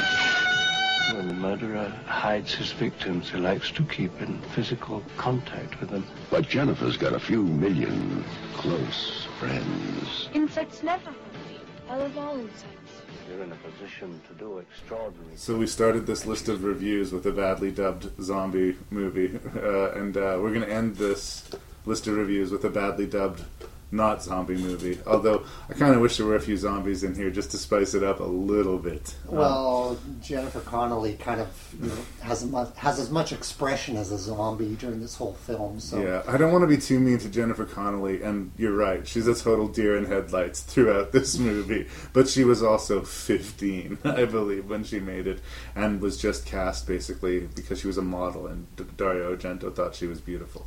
And he's not wrong, but she's 15. She's not even old enough to properly ogle yet. Good God. Uh, yeah, this Jennifer Connelly plays a girl who's named Jennifer, and I'm sure that was very helpful to her as an actress. goes to this Swiss boarding school, uh, which is suffering a bunch of mysterious deaths. Um, that's about as much setup as I'm going to give the movie before we can get into it. Um, I was saying that I'm not as big a fan as Dario Argento as a lot of horror movie fans seem to be. A lot of buffs really bow at the altar of Argento. Mm, here's an, a bit of evidence, I think, to my favor. Argento considers this one of his best films. I think bowing before the altar, putting him on the altar, is is actually a more appropriate metaphor for this, because I knew very quickly I was going to have a serious problem with this film when I heard the following. People call this the Swiss Transylvania. Why? I don't know. They just do. What is the point of writing a line like that? It adds nothing to the story. It doesn't. It's just like, ugh. there's nothing to like, and there's tons of those kinds of things. Again, it's a poorly conceived translation of an Italian script, and they paid the guy twenty bucks to do the translation, and he Mhm. just knocked it off. And it's Probably the same guy who dubbed the Nights of Terror. it's garbage. It's just painful. I hate bad script writing. Yeah. It's just so because it just you have to keep hitting the pause button and like head butting the screen. it's like hoping that the impact will translate into the film and shake some sense out of it. It's terrible. And sometimes, if you have a weak script, you at least have actors that are committed enough that somehow manage to sell you this damaged bill of goods. Mm. This is not the case in Phenomena. No. Uh, here's an interesting true story about Larry, and I, I'm bringing this up because it's more interesting than Phenomena. Uh, when I was a teenager, I had quite the little crush on Jennifer Connelly, and I would search out her work in video stores. And I came across this movie called Creepers, which is about a 15 year old uh, Jennifer Connelly who could psychically control insects, and she used those powers to solve a murder mystery. Sounds familiar, right? It does. It is this movie, and it's an 83 minute version of this movie. And it's terrible, but it's mercifully almost in a full half an hour shorter than this movie. Uh, if you can find a copy of Creepers on VHS, well, don't. but if you could, you would save yourself a half an hour. And I'm sure it was a lot of just slow walking down hallways or metal music playing in a scene that should be suspenseful. Some grinding like metal. That's frightening. I'm I'm really scared something's going to jump out of the shadows right now. Donald Pleasence shows up in the movie, which is criminal. You know, it's I I know that you know for a guy who's made his career in in genre horror, Mm-hmm. it's like he's had to say a lot of weird stuff. He's been put in a lot of weird situations, and even like I gotta say, like if when he was reading the script, you literally want me to say this bug wants to have sex with you. Yes. it's like come on, show have a little bit of self worth. Honestly, when he said that line, "This bug wants to have sex with you," I thought he was referring to Argento, but uh, I just uh, that was my interpretation. Uh, yes, uh, Jennifer Connelly's character has a relationship with bugs. She can hold bees in her hands and they won't sting her. She loves them. She says she loves them, and coincidentally, right next to her school lives. Uh, Donald Pleasence's character, who's an entomologist, with his m- monkey nurse protector. And we're going to go back to the monkey nurse protector because the end of this movie is off the charts bonkers, Rick. Whoa. Um, yes, he's helping the police in their investigation because, uh, which is true, there is a life cycle thing with insects that can help age a body. They can know what generation of maggot is feeding on this body, ergo how long the maggots have been on the body. CSI has turned that into Yeah. you know, they've used that for eight years. Yeah, but I mean, in, in mid '80s, I think this was a less common thing, and uh, you know, a convenient conceit because we also have the the, the girl who can communicate with bugs. Uh, she becomes friends with him and his monkey, and uh, does not become friends with anybody except for one girl at the school who promptly gets killed off. The rest of the school seems to be populated with shallow bitches, pretty much entirely. which you know, and as the outsider, she's you know foreign uh, Yeah. as well as slightly odd. Um, y- You know, there's very much like a, a Carrie kind Yeah. of feel as well. Is that But you get them bugging her too because it looks like she suffered a really severe head injury. A lot of this movie, she is sort of just staring blankly forward, like she looks kind of stunned. She looks kind of scared of the camera, frankly. it, and if she wants to be a target for all these other you know school girls that she's like she's making herself a target Yeah. it's uh, she should be the popular girl you know just looking at her but she's not in the in crowd and uh, but apparently in in swiss uh, boarding schools uh, they often ask if uh, you've had sex with your father Mm. because that was also no, yes, but I don't think she knew that that was her father at the time. and yet it felt so awkward Yeah. it's like you know it's just oh this is so uncomfortable Uh, yeah. The, again, you can tell Dario Argento co-wrote the screenplay, and I think it says a lot about him. Uh, that uh, when she, when she's in danger and she realizes she needs her help and she needs to get out from the school, she can't reach her father because he's busy making a film somewhere. She gets a hold of Mr. Shapiro, her daddy's agent or some guy who's basically looks after her. Uh, uh, like the fact that she was in danger, like grave peril, but you know they're not going to call her dad. They're not going to pull him off of some film set somewhere to go save his daughter's fucking life. No, they're going to send Shapiro to come and save her. I'm jumping all over the place here, Rick. I'm Well, sorry, but you know, you, you could see see if you take her character and say she got sent off to a Swiss boarding school because she was a troublemaker Mhm. at other schools, and so her father is used to dealing with her, having Mhm. these episodes, and but she's not that. but she's not. It's like although she is like has her issues. Um, She's so- a little stuck up. She's but a little stuck up, but she's got her old bug thing going on, and uh, and so yeah, the the agent puts out the fires when the daughter you know inevitably blows up the situation they've tried to put her in. It's like okay, you know, fair enough. Uh, but you know, it was, was, I don't think he deserved to get killed for it. No. It's uh, that was unfortunate. Yeah, basically, uh, she uses her friend her bug skills to so- find the house where the bodies are being kept, um, and then she tries to flee the country. Uh, she ends up getting picked up at a train station by one of the teachers at the school and taken back to where the same place. um, it's really clear the, where this going in the third act. And we have a fairly standard slasher movie third act. Uh, a police officer comes in at the wrong time and ends up being handcuffed to the wall and not being able to save her. Although he sure tries like hell to save her and does not deserve the fate that he gets. Well, and the fact, though, that at one point the that he frees himself from the handcuffs By breaking his own thumb. But yeah, which was like, oh, I hate those. You know, lots of graphic violence. Yeah. You know, I can deal with, but it's the little things that feel like you could do those things to yourself. Yeah. Those put me off, and like breaking fingers. Oh, I, that just Brutal. Ugh. But he got on top of the uh, the evil headmistress Yeah. and was beating her in the face With a chain. Looked pretty convincing. and still she got the better of him. That I didn't quite get. because Jennifer abandons him. And yeah, she just she just she runs. runs, and she never goes back for him. As far as she knows, he's still chained to the wall.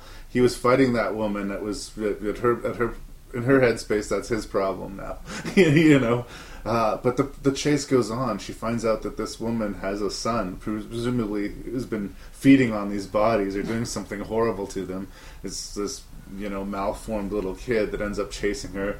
She ends up in the water, swimming across a lake, lighting a lake on fire, and gets to the other side of the lake. Now, the movie's already been crazy enough, but now on the other side of the lake, Shapiro shows up. Like, okay, first of all, Shapiro got to the Swiss, he figured out where she was to the house, and then drove not to the house, but to the other side of the lake just as she got on the shore. That doesn't make any sense. I'm already what the fuck. But that's okay. He's there for three seconds before he's decapitated by the woman who we assumed was already dead. Okay, maybe that was a surprise twist. I legitimately did not expect to see that woman again. There she was. Then she is tackled by Donald Pleasence's monkey. How did the monkey get there? Did Shapiro bring the monkey? Well, Did the monkey just follow her by scent? I don't. Uh, See, this I- is Dario Argento's personal, one of his personal favorite films that he has made, and it is a mess. well, I was having a problem earlier than that when the monkey after Donald Pleasence was killed. yes. It's uh, by the well, it's like, yeah. There was another dwarf Yeah. or kid or uh, that was killing everybody. But the monkey leaves its master and goes to a park or some kind of campground. It seemed it was just a transitionary stage, and pulls this razor blade out of the garbage can. And I was sitting there going, "Wait a second." Is the monkey the razor blade killer that they've been talking about since the beginning of the film? Because that's the only way that that made sense. Yeah. Is the monkey? And uh, the monkey was pretty handy with that razor Yeah, blade. they set it up earlier when Donald Pleasence saw the monkey holding the razor and said, "I don't want to ever see you holding that razor. You could hurt yourself." Um, but no part of me believed it was the monkey. It would have been better if the movie if it was the monkey. but, uh, I was I was convinced that the monkey was the original serial killer. Right. It's like and which was like that's what I was asking myself as the movie credits rolled. Yeah. I went, the monkey was the serial killer. No. And it's like, and the, even the fact that that question occurred to me, realized that we were, you know, off no, the beaten track. No, the monkey was the hero of the piece. Well, no, but he was like he was the hero. But how did he have the razor blade? Or did he? Did the monkey stop the serial killer originally, and then throw his weapon in the garbage and knew where to find it? It made no sense. No. It was just, but you know, frankly, it's as made as much sense as anything else that was going on in that film. But at least you know the music and the performances were all atrocious, so that helped. there was really nothing to to, to latch onto in this film that gave you any semblance that it was that you could you know, buy into it. It was awful. Mm-hmm. It's like, and just the fact that yeah, it's like Jennifer Connelly. Yeah, she's very pretty at mm-hmm. fifteen, and and we're going to throw you in the corpse pit Yeah. and uh, and have you flail around in there for a few minutes. But uh, as you climb out, you're going to get doused with water so that you look very pretty when you climb out of the corpse pit. Yeah. And I just went, really, really, no. It's. But yeah, they they wanted to make sure that they were showing her to perfect effect, as much as possible, given the circumstances, all the way through this film Yeah. And yet but we can't get too like is you felt a little bit icky ogling her and and It yeah seemed like the movie wanted you to ogle her, but like she wasn't really being sexualized either. She's No. fifteen. She's a child. and so yeah when they wet her down they made sure that she had more layers on so that nothing would show through uh, and and they also i think part of the direction she got was okay we're going to need you to scream in certain places but otherwise i don't want you to move any muscles in your face because you'll get a wrinkle or something. Mm. So we just want you to look you know, just blandly pretty all the way through Uh, I, I believe that they, they did put that Novocaine shit in her mouth or something like when they're doing dental surgery. Botox. Botoxed her face. I mean, I'm, I'm sounding like I'm really mean to Jennifer Connelly. Like I said, there was a time where I thought the sun rose and set with Jennifer Connelly. And I do think that she's a good actress, but uh, at 15, uh, she was out of her element, and uh, she got better. I mean, I liked I liked uh, Labyrinth a lot. well, and- well, yeah, it's. I remember her role in that, and yeah, she had some chops by Hmm. that point. But uh, but this was the precedent setter for the Kristen Stewart School of Acting. yes, exactly. And just be pretty. Just be pretty. It'll be fine. it'll be fine. You know, it's like that's we've got you here for a reason. It's like don't don't mess it up. What I'm saying is, even if you just wanted to ogle Jennifer Connelly, if that was your thing to get you into the movie, don't. It's just eh, don't. You're creepy if you're ogling her at 15, and uh, it, it's just it's not gonna it's not gonna be worth your time.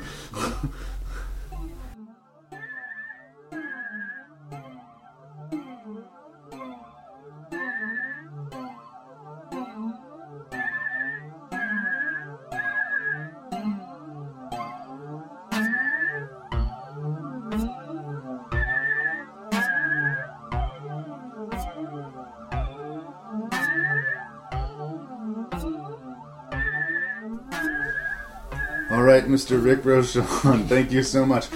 WTF Volume Two, rank and review. Um, thank you for putting up with these six movies. Um, Oh, yeah. Hopefully, if you decide you want to do it again, we're going to find you a topic that's a little more agreeable to you. Well, it's again, I I selected these two uh, groups of films, so I have nobody to blame but myself, and they weren't all bad. It's uh, it's been it's been interesting. yeah, like I said to uh, Jared after the first two I did with Jared, we, he did uh, uh, Plagues and Apocalypse and Torture Porn. And I was like, the, the only way we're going to get darker than this is if we do snuff films next So, uh, anyway, what was your least favorite of these six movies and why? Uh, well, actually, I was going to start with number five Okay. because it's you know that leaves some suspense. here. Okay. okay, so now and uh, as I, I made it a little bit odd in my rankings in the previous grouping. Right. So I came up with a theme again for Yay. the rankings for this. Bring it. And uh, in this case, it was all uh, variations on um, forks.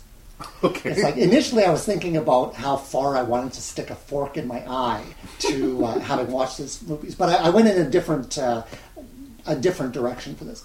But uh, number five in this group was uh, Phenomenon, the film we just talked about, and this one I categorized as a fork in the balls. Thank It's you. like so. This was like a criminal waste of Donald Pleasence's Mm. presence in this film.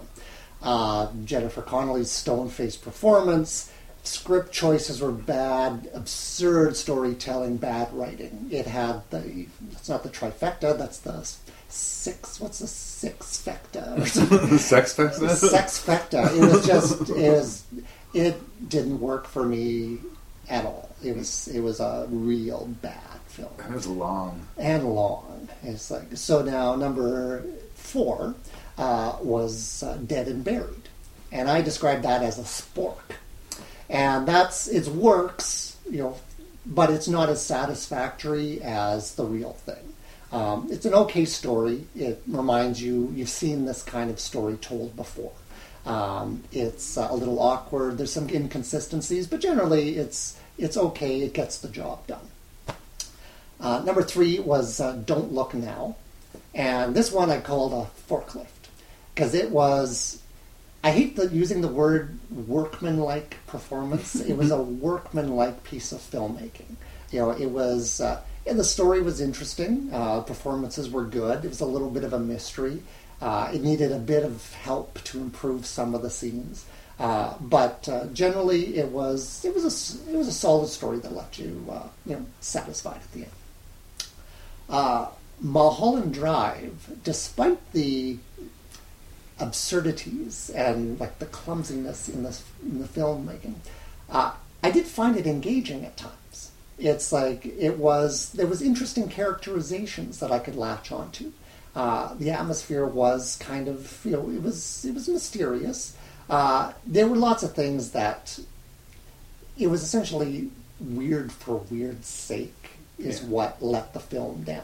Is that it needed like a, a decent bit of editing, and you could have turned out like a really great movie, uh, but it was uh, If I believed that there was a blueprint to understanding that movie, I think I would like it a lot more. But I think you just got to take it in, and that's it. and just accept it. And you know, despite all of the flaws that we pointed out, it's like when you were comparing it to like some of the movies, you know, it kind of it it feels like an artificial high in the rank in the rankings. It came in as number two, Yeah. but I just couldn't see putting it, you know, below Phenomenon or Well, Dead and Buried there's or a movie- Burial Ground. There's just some movies that'll ex- sort of surprise you. Like you said, you never imagined that Trailer Park of Terror was going to rank so high when we did that last time, and yeah, there it was. It just it kind of finds its level, and uh, so yeah, so it actually came in as number two, given the grouping that I had to deal with. Yeah. So I've got two left: the worst and the best. So I'm assuming Burial Grounds was your favorite.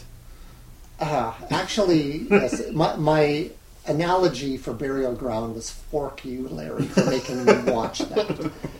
You know the the It was 85 minutes, dude. it's like it was unfortunately burial ground found its way to the bottom of the barrel. Jacob's ladder.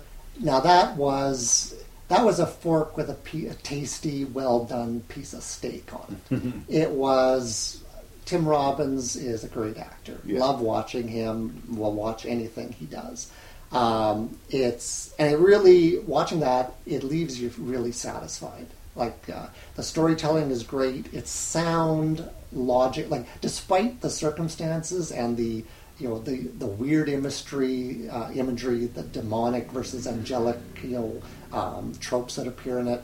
Uh, it all feels logical. It doesn't feel like nothing feels out of place, and you can interpret it on multiple different levels, and it all you know it it all works. Like you can go simple or you can go more mystical, and you buy it, and you buy the the interpretation that the filmmaker chose uh, at the end with him, like essentially these are like random synapses firing In his uh, in his brain uh, as his life flashes before his eyes. Yeah. It's I that one I would watch. I put that on my shelf in my collection. Yeah. No problem. Uh, yeah, I, I don't think that there's a lot of you know excessive stuff in that, or, or extemporaneous or, or useless bits of film in in Jacob's Ladder. I really don't. Whereas I would argue that Mulholland Drive was full of just stuff that was thrown in there just cause. Just cause. Our, our lists are not dissimilar, but we are not going to be giving away any prizes today. Uh, well, friend. and I kind of knew. I was sitting there going, I wonder if I should throw because I figured Mulholland Drive was going to be the wrong one uh, and- out of all of them. But I went, no, I'll, I'll keep my list as I went. Again, I, I, I gotta question my own rulings here and only giving prizes if you agree with me. but it's kind of funny in its own right for me too. well, if you agree with me, you just clearly deserve some kind of reward.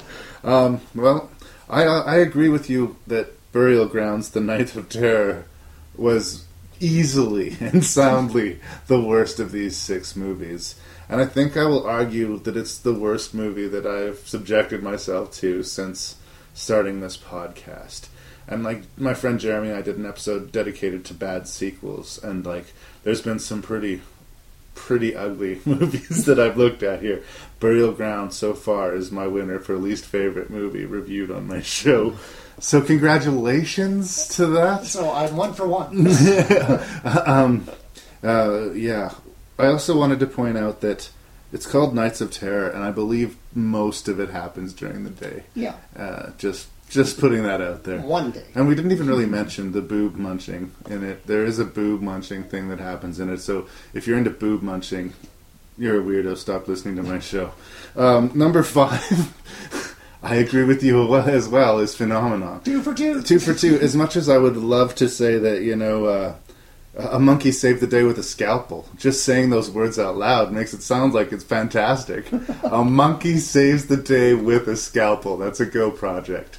Maybe in the remake, but Phenomenon is a terrible movie. I just, uh, not a fan. Um, I put Mulholland Drive at number four, and I guess it's just my. I have a personal distaste for David Lynch. I just think like I, I can feel the artistic wankery to this movie, and I see scenes of genuine, like real good filmmaking too, which makes those other scenes all the more of a slap in my face. I find. Uh, I get why people find it sort of hypnotizing, and uh, you want to go back and try and interpret it, but there's no master plan to this movie. Uh, David Lynch is just laughing his way to the bank, and uh, I think he's over respected, frankly.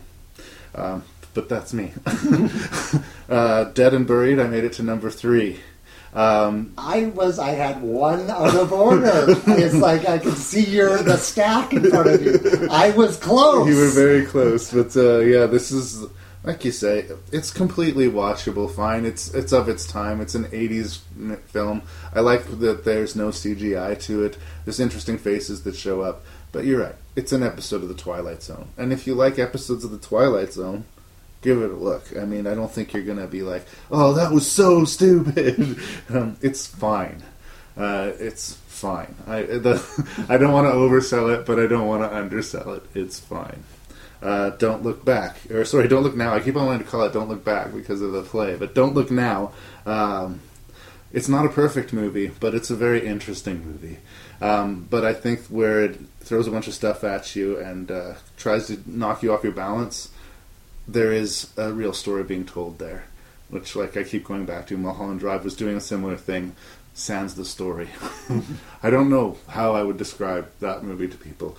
I can say that Don't Look Now is a is a psychic thriller about grief and uh, about letting go, and it's tragic and it's scary. So it's number two. But yeah, you know, usually, like I say with these lists, I've been finding a lot of the times the number one movie and the number six movie announce themselves really quickly. Jacob's Ladder outclasses all of the other movies in this list, I think, by a fairly large margin. Um, it's a really good investigation of what it would be like to, you know, have that conversation with yourself at the moment of death.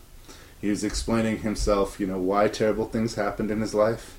He's explaining to himself why he died and the purpose that his death would show. You know, in his little fantasy, eventually they're going to find out what happened to him, and it's hopefully going to make some difference in the world. um, and it's also the flights of fantasy. You know, the, the stuff that you wanted to do in your life that you didn't, like Elizabeth Peña. um, all of this stuff in this really delicious stew, and uh, just throwing stuff at you. Every scene is something different, and you don't know how to, to take it, but you know you're in the hands of someone with a master plan, and the movie pays off. Jacob's Ladder is the best of these six movies. You know, I can, and I'm quite sure that if I had made the adjustment to my list spontaneously, like I thought, I would have gotten it right. Oh yeah, you would have switched two for four. I would have thrown Mulholland Drive further down. Oh, really? It's like, but I was close. I was a lot closer than last You- time. yeah, no, we're on the same page. Um, and once again, I'm going to take this opportunity to apologize for Burial Grounds, Nights of Terror. There are people who genuinely have a love for that movie and those types of films, and um, by all means, write me an email and explain yourself to me. But much like I said with the torture porn movies that we reviewed with Jared, I don't know that I understand them as entertainment at all. No, yeah, I just I didn't. That movie, God, if I'd seen it on the big screen, I would have. I would have regretted it. I'm quite sure. It's like I saw enough just on a little five by seven screen in front of me at night one night. So, uh, but yeah, but uh, Jacob's Ladder was definitely well worth revisiting. Thirty years on, it's still a great movie. Loved it. Right on. To the Jerry's then.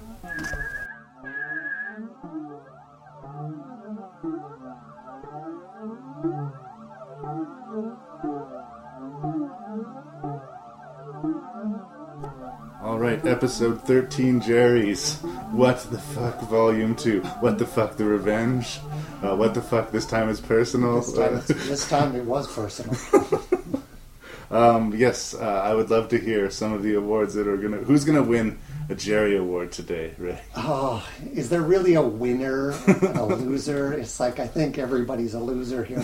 Um, the uh, I had just two that I picked, uh, of which one was the the really no really moment uh, in in these films, and there was really nobody in contention. There was only one that I considered, and uh, when Michael in uh, Burial Grounds, uh, you know, he's a jealous of his mother's suitors. He wants, you know, to get back with his mother in the womb or as close as possible. It's just disgusting. Uh, but the mother, you know, given the circumstances, the mother loses her mind a bit, and when she sees her son come back, doesn't realize that he's a zombie, and whips her boob out to give him the breast that he was asking for. And yeah, you know what's coming? Zombie munching on her nipple. And but the thing that really bugged me about the scene was when he ripped the whole boob off and he was gnawing on it like it was a piece of leather. Yeah. And I was going, you know, breast meat is usually the best meat. but no, he was working at it like it was I don't know what it was made out of, Uh, but I think he was just enjoying himself. He'd been wanting on that the whole movie. Uh, My God, what a terrible film that is. Oh, I was just watching that going, and he's still chewing on it. It was just terrible. well, thanks to thanks to you, it's that that actor is now a Jerry Award winning actor. Oh, I'm sure he'll be really, pleased. really. And then, uh, and then a lot of these movies they inspire you know, questioning, which can be a good thing, you know, with movies is that you like to debate what Sure. the meaning is, but these movies inspire questions that arise because of the total lack of logic or sense that you're that's unfolding in front of you, and every one of them had its moments. Uh, Mulholland Drive, and we've talked about this. What's with the rictus grins on the old couple? Creepy as hell. What are? Why are these little miniature versions of them walking out of a paper bag? It didn't make any logical sense. Well, I'm sure David Lynch couldn't tell you. No, and won't. No. And burial grounds. Why are there leg hold traps all over the grounds? Mm-hmm. Um, why is the scientist trying to be friends with the zombies?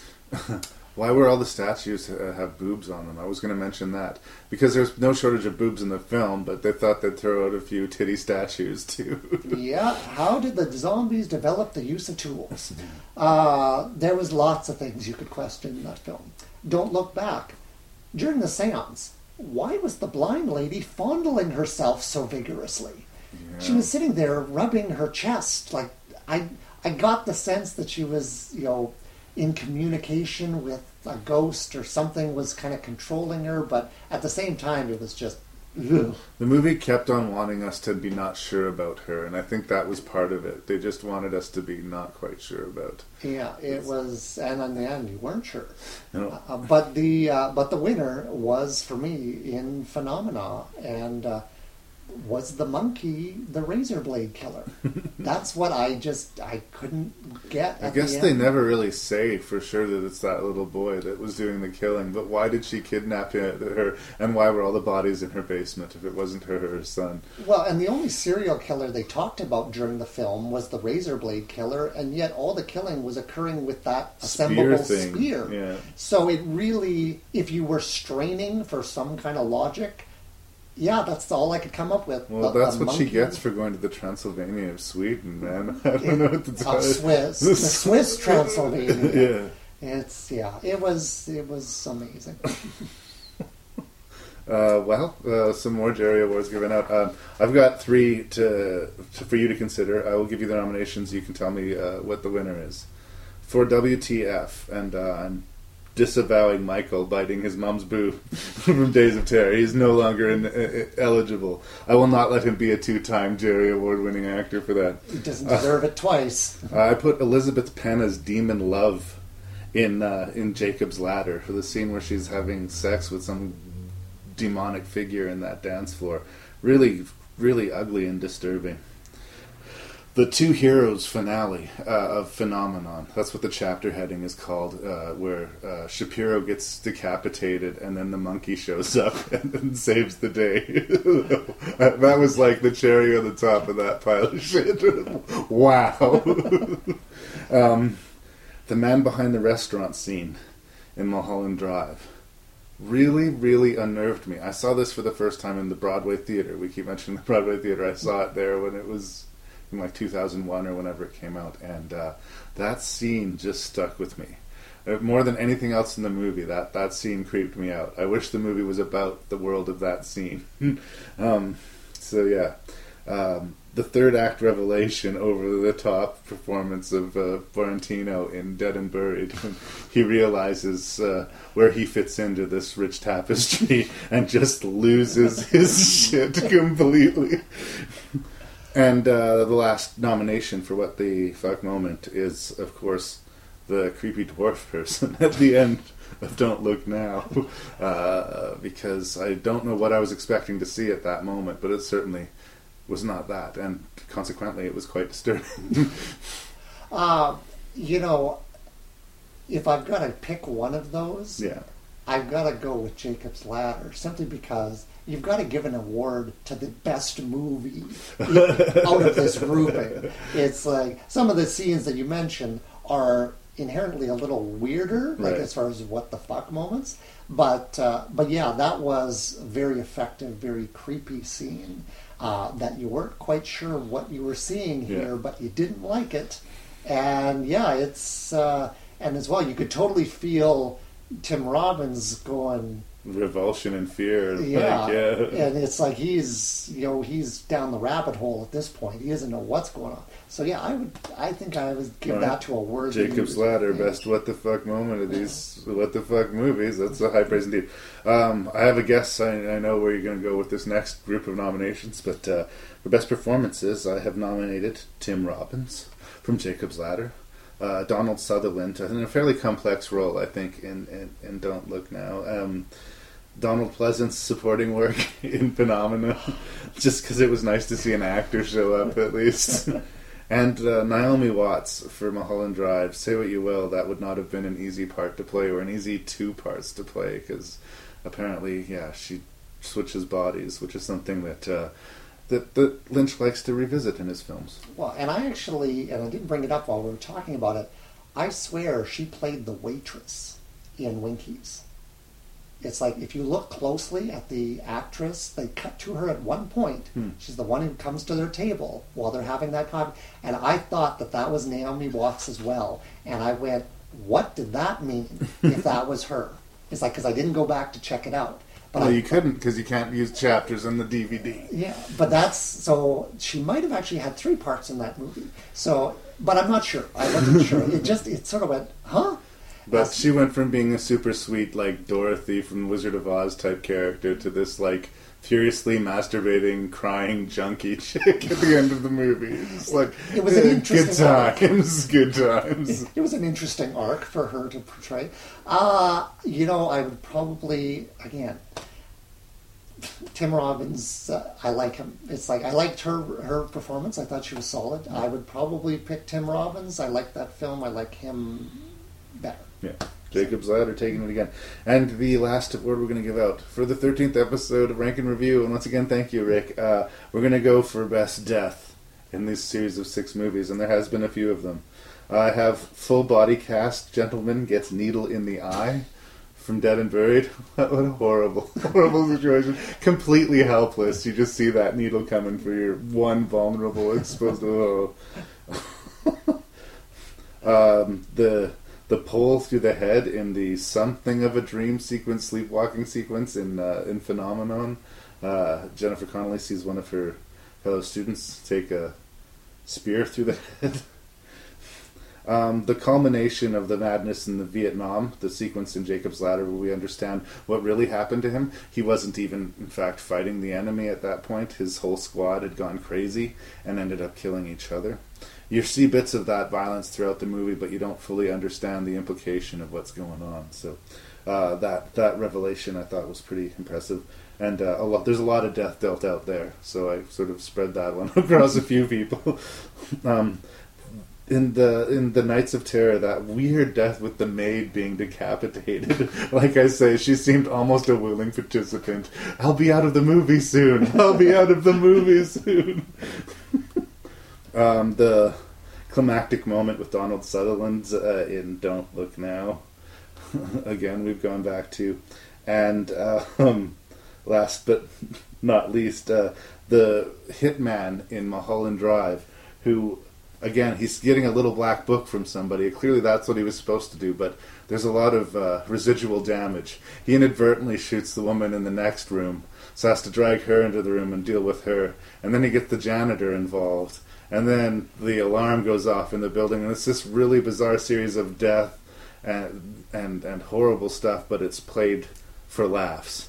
And again, it's just not made reference to again at any point in the movie. And that's why it wins. That's the best it does. because I did that. I had that mentioned on my sheet as well. We didn't talk about is that the the murder goes wrong was a moment that I quite enjoyed. Again, by itself as an isolated sequence, it's great. But where does it fit in this movie? It doesn't matter. It was just it was a little sweet piece of you know that you could latch onto and go, oh, I like this moment. Well, yeah, it, it was a bright light, and uh, like I say, as much as it sounds like I've just been hating on on Mulholland Drive, I would watch Mulholland Drive twice before I would watch Phenomenon or uh, or Nights of Terror again. so Well, and you know, you can get software that allows you to like do movie editing. Yeah. And it might be fun, you know, as an experiment to take Mulholland Drive and do a re-edit on it and see what you could come up with. Know? I just honestly think there's isolated short films. The Winkies film that the the botched uh, hit, like um, even like those weird octogenarians with their skull grins. Oh, that was really really creepy, especially at, at the beginning of the movie. At the end of the movie, it was just sort of a, a climactic moment. Oh, they're back again. But that shot of them in the back of the car is just disturbing. It is. Well, it's yeah. You don't know. Okay, they're sinister. Uh, yeah, they're gone. and now two and a half hours of movie, and then you'll see them again briefly.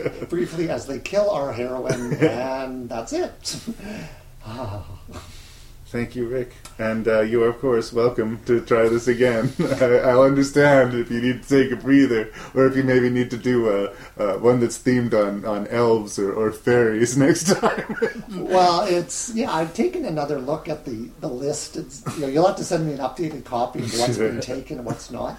But uh, yeah, there might be it might be a safer bet to go down the uh, the more beaten track, as it were, as as opposed well, to there's the, more WTF movies to, to look at, but uh, yeah, I'll understand if you need to mix it up. Thanks a lot, Rick.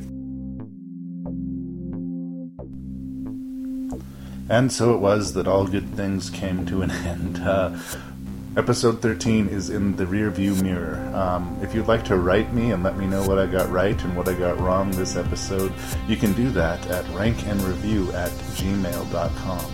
That's R A N K N R E V I E W at gmail.com. We also have a Facebook presence for Rank and Review fan site if that is your thing. If you're a Facebook person, please uh, like and join that group. Uh, my name's Larry Parsons. I'm your host and Random Canadian, and thank you so much for listening.